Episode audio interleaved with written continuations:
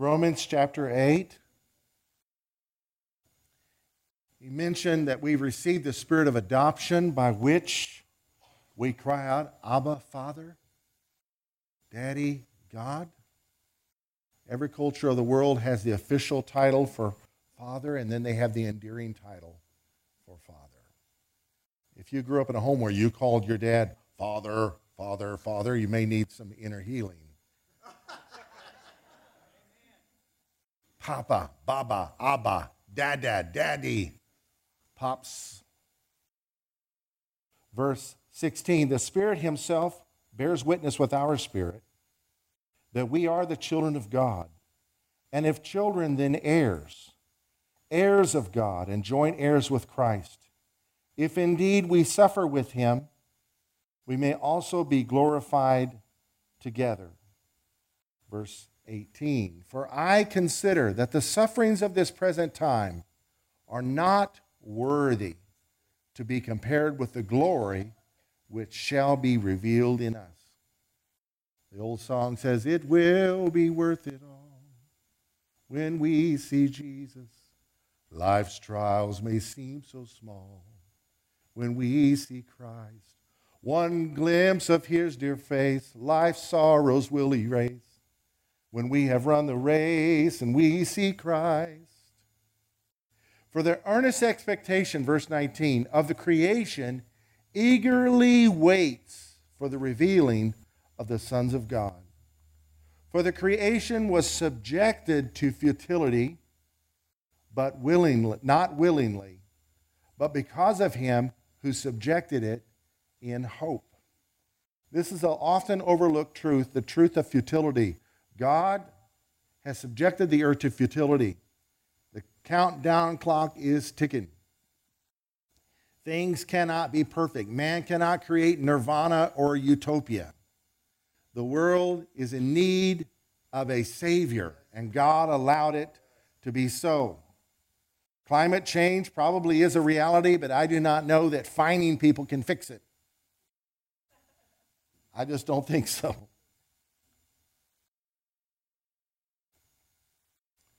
And I really don't think our government is serious. If they were serious, they would outlaw the drive-through window. Look at all those cars sitting there just warming up the planet. Anyway. All right, back to the scriptures, Pastor. Let's read verse twenty again. For the creation was subjected to futility, not willingly, but because of him who subjected it in hope, because the creation itself also will be delivered from the bondage of corruption into the glorious liberty of the children of God. For we know that the whole creation groans and labors with birth pangs together until now. There's a whole lot of groaning going on. Verse twenty-three, not only that, but we also, who have the first fruits of the Spirit, even we ourselves groan within ourselves, eagerly waiting for the adoption, the redemption of our body. The older you get, the more you're going to understand this verse. Anybody groan when they got up today? Oh, Lord, I thank you. I haven't cussed today. I haven't sinned. I haven't done anything wrong. But now I'm fixing to get up, and I need your help. For we were saved in this hope, verse twenty-four. But hope that is seen is not hope. For why does one still hope for what he sees? Anybody hope in this room today that you have a chair to sit in? No, you already have one. Hope is for things that aren't in, aren't in uh, your grasp yet. But if we hope for what we do not see, we eagerly wait for it with perseverance. Like a little kid wanting to be picked up. Uh, uh, uh, we're groaning with perseverance, eager for the giant God that we serve to bring about that full transformation. Likewise, verse twenty-six, the Spirit also helps in our weaknesses. For we do not know what we should pray for as we ought, but the Spirit Himself makes intercession for us with groanings that cannot be uttered. So creation is groaning, we are groaning, the Holy Spirit is groaning. Verse twenty-seven, now He who searches the hearts knows what the mind of the Spirit is, because He makes intercession for the saints according to the will of God. So the Holy Spirit's making intercession for us to help us persevere, to empower us till the redemption of the creation happens, till the manifestation of the sons of God comes into its fullness. The Scriptures also say that Jesus ever lives to make intercession for the saints. What is he interceding for for us? We see a glimpse of that in John seventeen. He prayed that we may know you, the only true God, and Jesus Christ whom you've sent. He prayed for us to know God. Knowing God is so important because one day we're going to stand before him and he's going to say, either say, I never knew you, or come into the kingdom prepared for you by my Father. How many want to know him? We don't know everything, but we are pursuing a relationship with the one who does. We want to know him. Verse twenty-seven again. Now he who searches the hearts knows what the mind of the Spirit is, because he makes intercession for the saints. The Spirit's interceding for you according to the will of God. I may not always know the will of God, but the Holy Spirit does. And we know, here's what we do know. Verse twenty-eight, we know that all things, somebody said everything, all things work together for good to those who love God. Is that everybody? No, it's only for those who love God, who are, who are called according to his purpose. And what is his purpose that everything's working out good for? It's that good. His purpose is the good thing. And what is that purpose?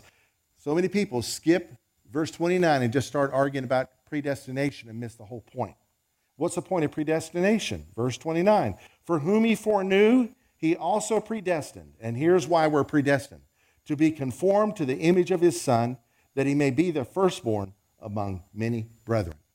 So many people that argue about trans, uh, predestination assume it's all about God choosing who's going to go to heaven. No, it's God choosing who's going to be made like his Son.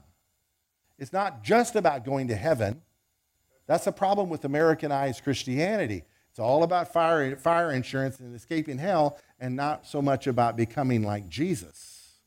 Read the Scriptures. That's what it's about. Plenty of people at home today saying they love God, sipping suds, that never assemble with people of like-minded faith. Never meet with believers. Are they being conformed to the Jesus, image of Jesus? I think they're trying to dodge it because the church is full of hypocrites. Well, come and join us. We've got room for more. Well, church people are annoying. Yeah, they're like sandpaper. But God makes us like himself by putting iron against iron. Sparks are flying, grinding noises. Steel is screaming, but we're being shaped into the image of Jesus. Everything is working out for good. This is why church is so awesome. It's made up of people of all ages, all cultures, alike and disalike. Diversity in the midst of unity. That is a beautiful church. I understand some churches have target audiences. You know, we're trying to reach the bikers or the hippies or the yuppies. That's fine. Reach them. But your church better be open for anybody or it's not going to last. Because those yuppies are going to have kids that aren't going to be like mom and dad. Anyway, let's get back to the sermon. Man, I keep chasing these rabbit trails. For whom he foreknew, he also predestined, verse twenty-nine, to be conformed to the image of his Son, that he might be the firstborn among many brethren. I've got a big brother named Jesus. And I'm walking in his steps, being made like him. Moreover, verse thirty, whom he predestined, these he also called. Whom he called, these he also justified. And whom he justified, these he also glorified. That's what we're groaning for, for our glorification. What then shall we say to these things? If God is for us, who can be against us? Remember the song we used to sing, if our God is for us, who can be against us? If our God is with us, what can stand against? Nothing, nothing, nothing, nothing, nothing, nothing. He who did not spare his own Son, but delivered him up for us all, how shall he not with him also freely give us all things? If while we were yet sinners, Christ died for the ungodly, how much does he love us? Amen? He gave his own Son for us. What a demonstration of love. You know, you can slap me around, but slap my kid around. Man, that's a whole nother demonstration of love that I'm being conformed to.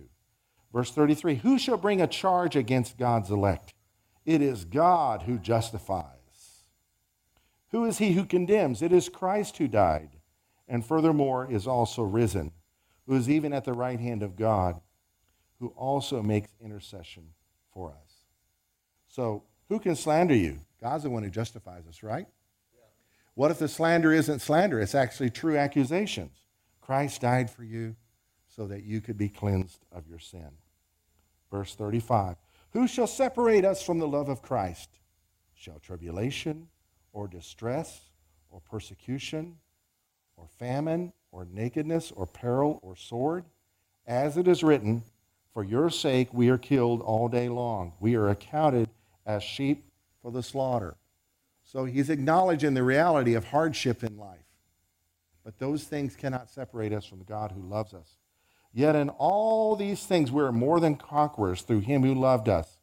Verse thirty-eight, for I am persuaded, he's fully convinced, that neither death, nor life, nor angels, nor principalities, nor powers, nor the economy, nor the government, nor our enemies, nor things present, nor things to come. That's our present tense and our future tense. Also deals with our past tense. Some people believe their past has separated them from the love of God. Well, I did something bad long ago. Um, doesn't matter. Well, I was a believer and did something bad. Well, how much more so is God's gift of forgiveness and restoration available? Amen. Well, I went too far. Not too far that God's love couldn't be separated from you. Nor height, nor depth, nor any other created thing shall be able to separate us from the love of God, which is in Christ Jesus, our Lord. Let's pray. Lord, I thank you for your word that we've heard. If nothing else, Lord, help us to take this to heart. And Lord, enable me to declare what I believe you've given me. In Jesus' name, we give you all the glory and the praise for anything good that happens today. Amen. Welcome to the We Know Club. Tell your neighbor that. Isn't it good to have some inside information? First Corinthians thirteen says we know in part, we prophesy in part. He's talking about the eternal nature of love and its highest value over all gifts is love. The highest gift of God is God's love. Without his love, none of this would be possible, right? The fruit of the Spirit is love, joy, gentleness, goodness, meekness, temperance. Some people say the fruit of the Spirit is love, and those other things are the attributes of love. Gentleness, goodness, faith, meekness, temperance. So we do know in part, but thank God we know some stuff. We do, we don't know everything, but we're pursuing the one who does, right? He's omniscient. But we do know some stuff. And as the writer of Hebrews said, it's important to remind one another of the things we've been taught, lest we let them slip. Have you ever had to learn something you already knew? I hate that. I knew better than that. We did it. So my desire today is to remind us of some of the things the scriptures say we already know.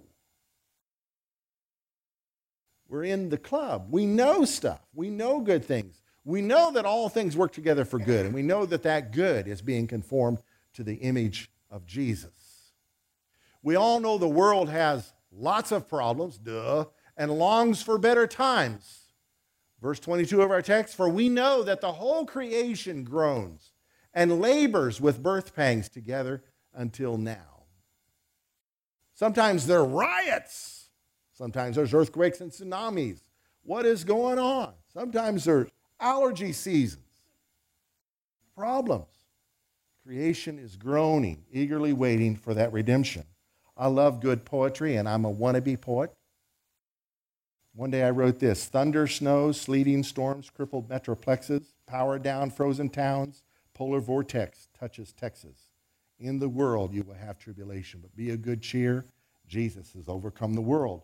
Falling rains, rising floods, stranded many on their roofs, dozens slain, sliding mud, dirty avalanche on the loose. In the world you will have tribulation. Wildfires uncontrolled, fire starters unpatrolled, fire nados beyond belief, firefighters need relief. In the world you will have tribulation. Whirlwinds, cyclones, earthquakes under seas, hurricanes, typhoons, tidal waves, tsunamis. In the world you will have tribulation. Allison, Isabel, Rita, and the likes of Ike. Katrina hits New Orleans, the failure of a dike. In the world you will have tribulation. Climate change, pollen beyond relief, weather rearranged, where can we find release? In the world you will have tribulation. Sinkholes opening up, swallowing much beneath the muck. Hopeless blame on bad luck. Experts speechless from the shock. In the world we will have tribulation. Nations quake, bureaucrats crack, leaders shake, whistleblowers rat. In the world we will have tribulation.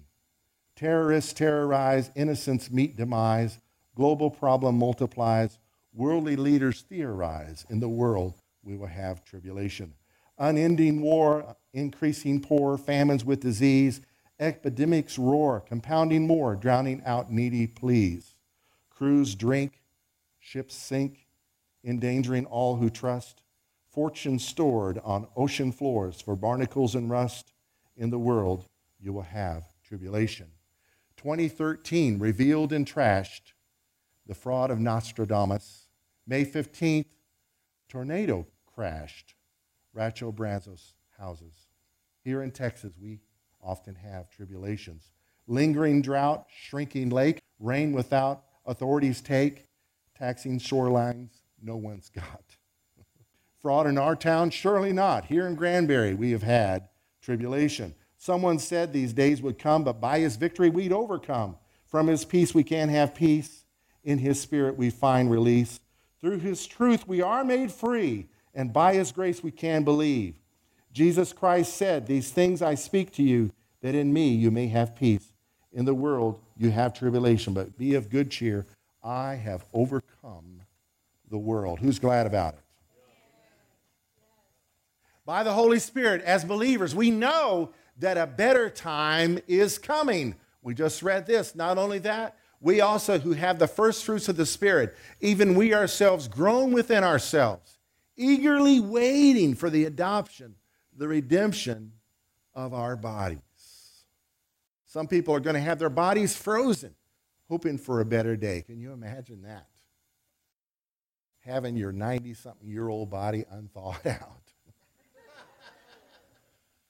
Next, while we may not know how to pray, we know this Holy Spirit will help us pray.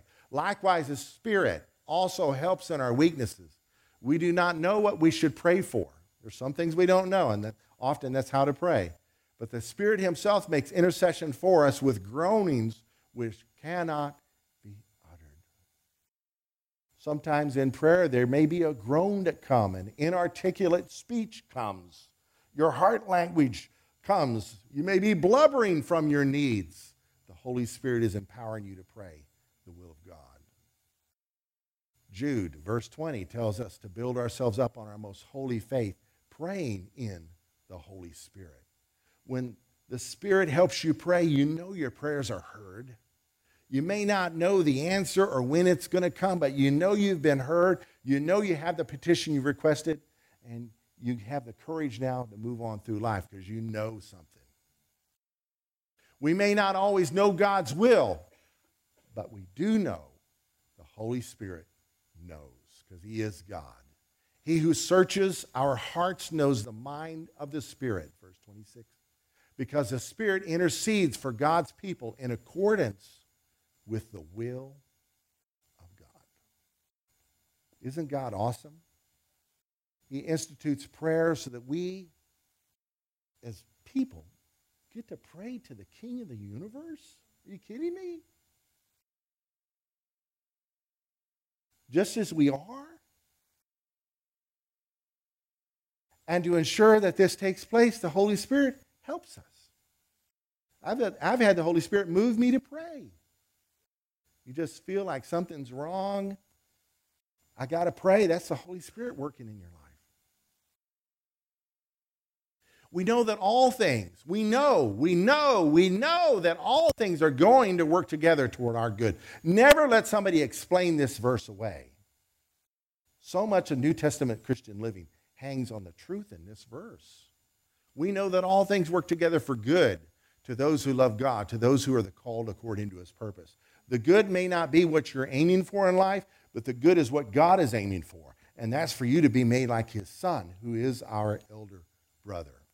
We know that the good that all things work for is our becoming like Jesus, for whom he foreknew. He knows stuff, doesn't he? Is he omniscient? He's so omniscient, he knows things in advance. He also predestined those he foreknew to be conformed to the image of his son. That's what everything's working towards. That he might be the firstborn among many brethren.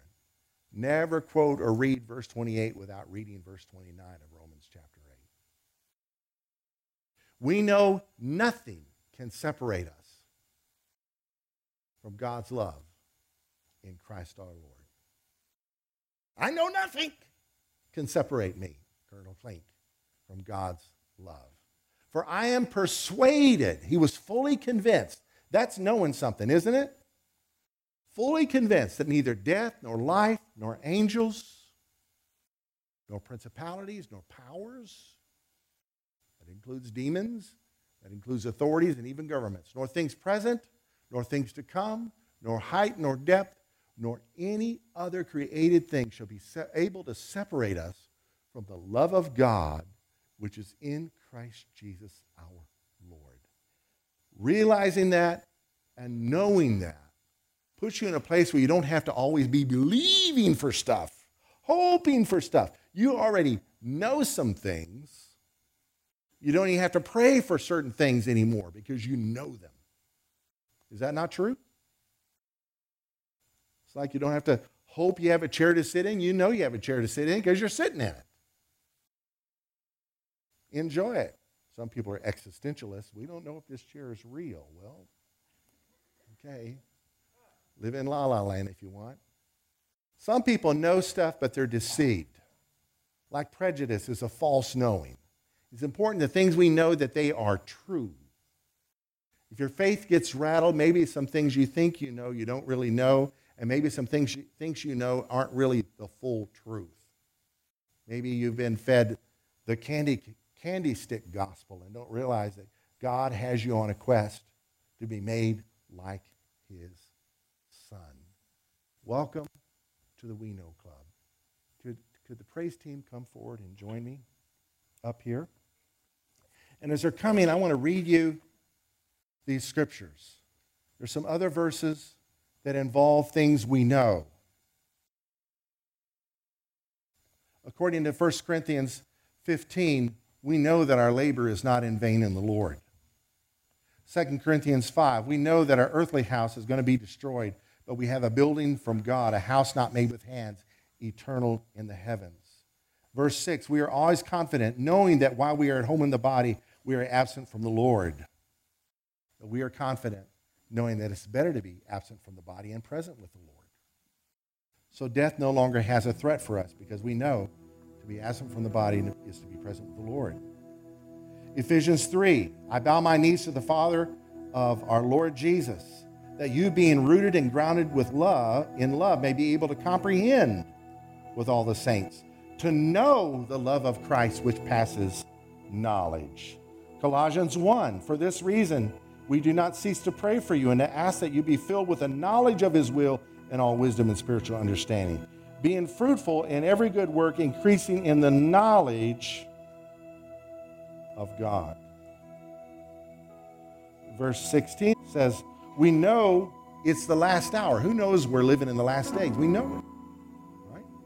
First John two, by this we know that we know him, if we keep his commandments. What's causing me to live a life of obedience to the commands of Christ? His love is doing it. First John three, now we are the children of God. It has not been revealed what we shall be, but we know that when he is revealed, we shall be like him, for we shall see him as he is. First John three, you know that he was manifested to take away our sins. Verse fourteen, we know that we have passed from death into life because we love the brethren. Verse sixteen, by this we know love, because he laid down his life for us. Verse twenty-five, twenty-four, by this we know that he abides in us, by the Spirit he has given us. The Holy Spirit enables us to know stuff because he teaches us, he guides us. First John four thirteen, by this we know that we abide in him and he in us, because he's given us of his Spirit. Verse sixteen, we have known and believed the love that God has for us.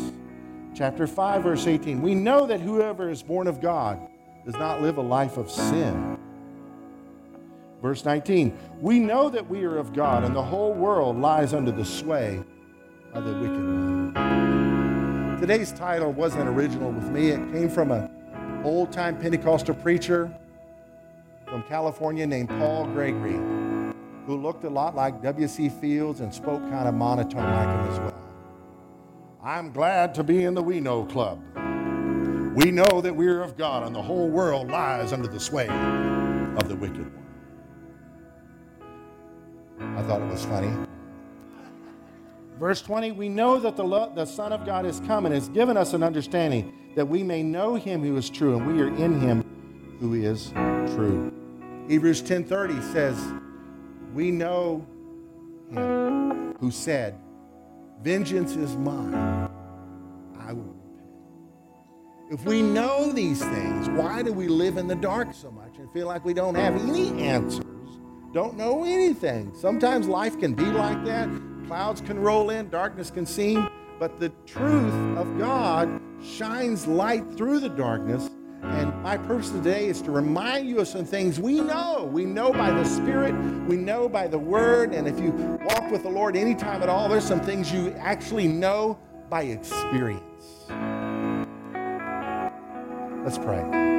Lord, help us to focus our minds on the foundation of what we know.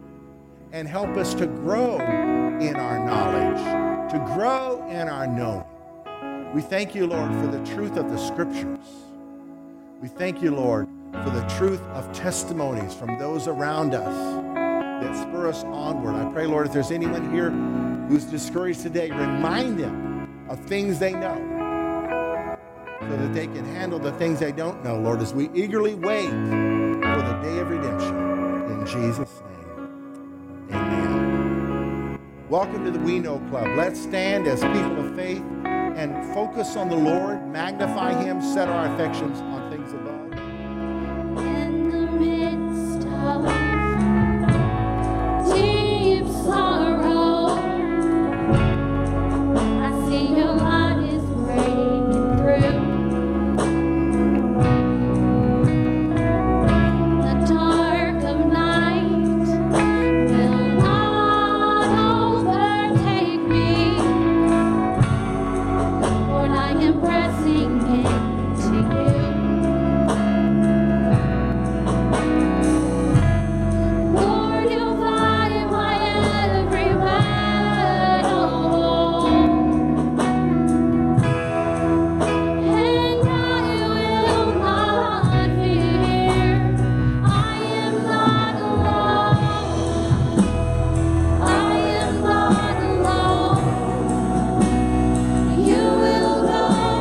Oh,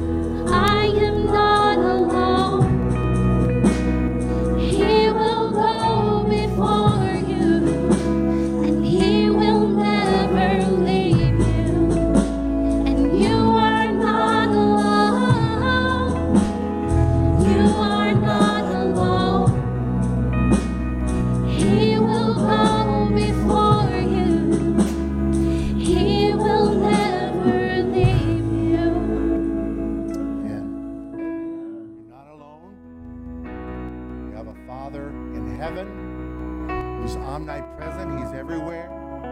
He's omniscient. He knows all things. He's not in the dark. And he's omnipotent. He's all-powerful. You have a Savior, his Son, the Father manifested in the flesh, the Son of God, took our place, paid our fine, to provide access to us, to the throne room of God through prayer. We have the Holy Spirit, God in the earth, in our hearts to help us. We have the Holy Scriptures to remind us of truths. Hebrews two said we should give their earnest heed to the things we've heard, lest we let them slip. And we have the holy people. Yes, we're not who we were. We used to be bigger hypocrites than we are. We're not hypocrites. We've been made holy. We're predestined. We're being made like Jesus. If you're here today and you could use some prayer, Jesus gave the promise wherever two or three of you agree about anything, it will be done by my Father in heaven. So you've got a room full of people here that are willing to pray with you about anything. So I'm going to ask for a show of hands, anyone that can use some prayer. And then we'll have people near you come to you and pray with you. They won't preach to you. They won't pray the problem. They'll pray the answer, pray the solution in the name of Jesus. So if you need some prayer, maybe healing, maybe provision, maybe you're homeless, maybe wisdom, maybe some reconciliation needs to happen in your life with family or friends, maybe you need a job, whatever it is.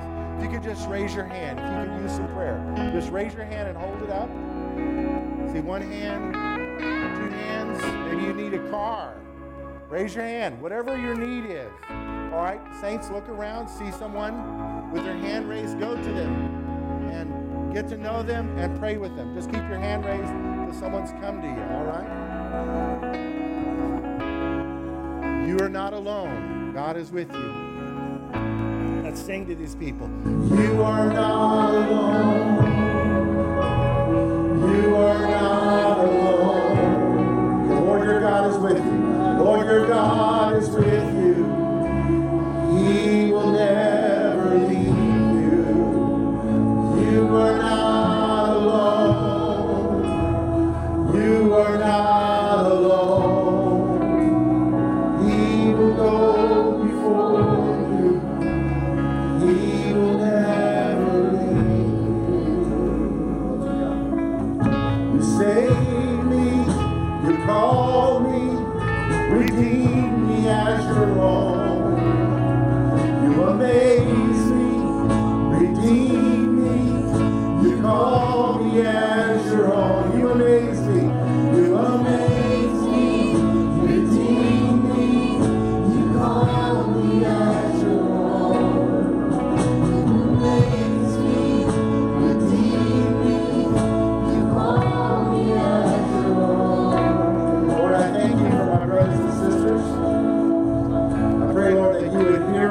Prayers. We know that they're heard even before we ask. And we know that we have the petitions if we pray your will in your name that we ask of you. Lord, we pray in the name of Jesus that you would bless and keep your people, that you would cause your face to shine upon them and would be gracious to them. Lord, we thank you that this prayer is already answered. We ask you, Lord, to lift up your countenance upon them and give them your peace, the peace that passes all understanding, the peace that creates wholeness, the peace that is not caused by compromise, but the peace that is based upon victory. In Jesus' name, amen. Thank you for worshiping with us today. Go get them, Tigers. You are not.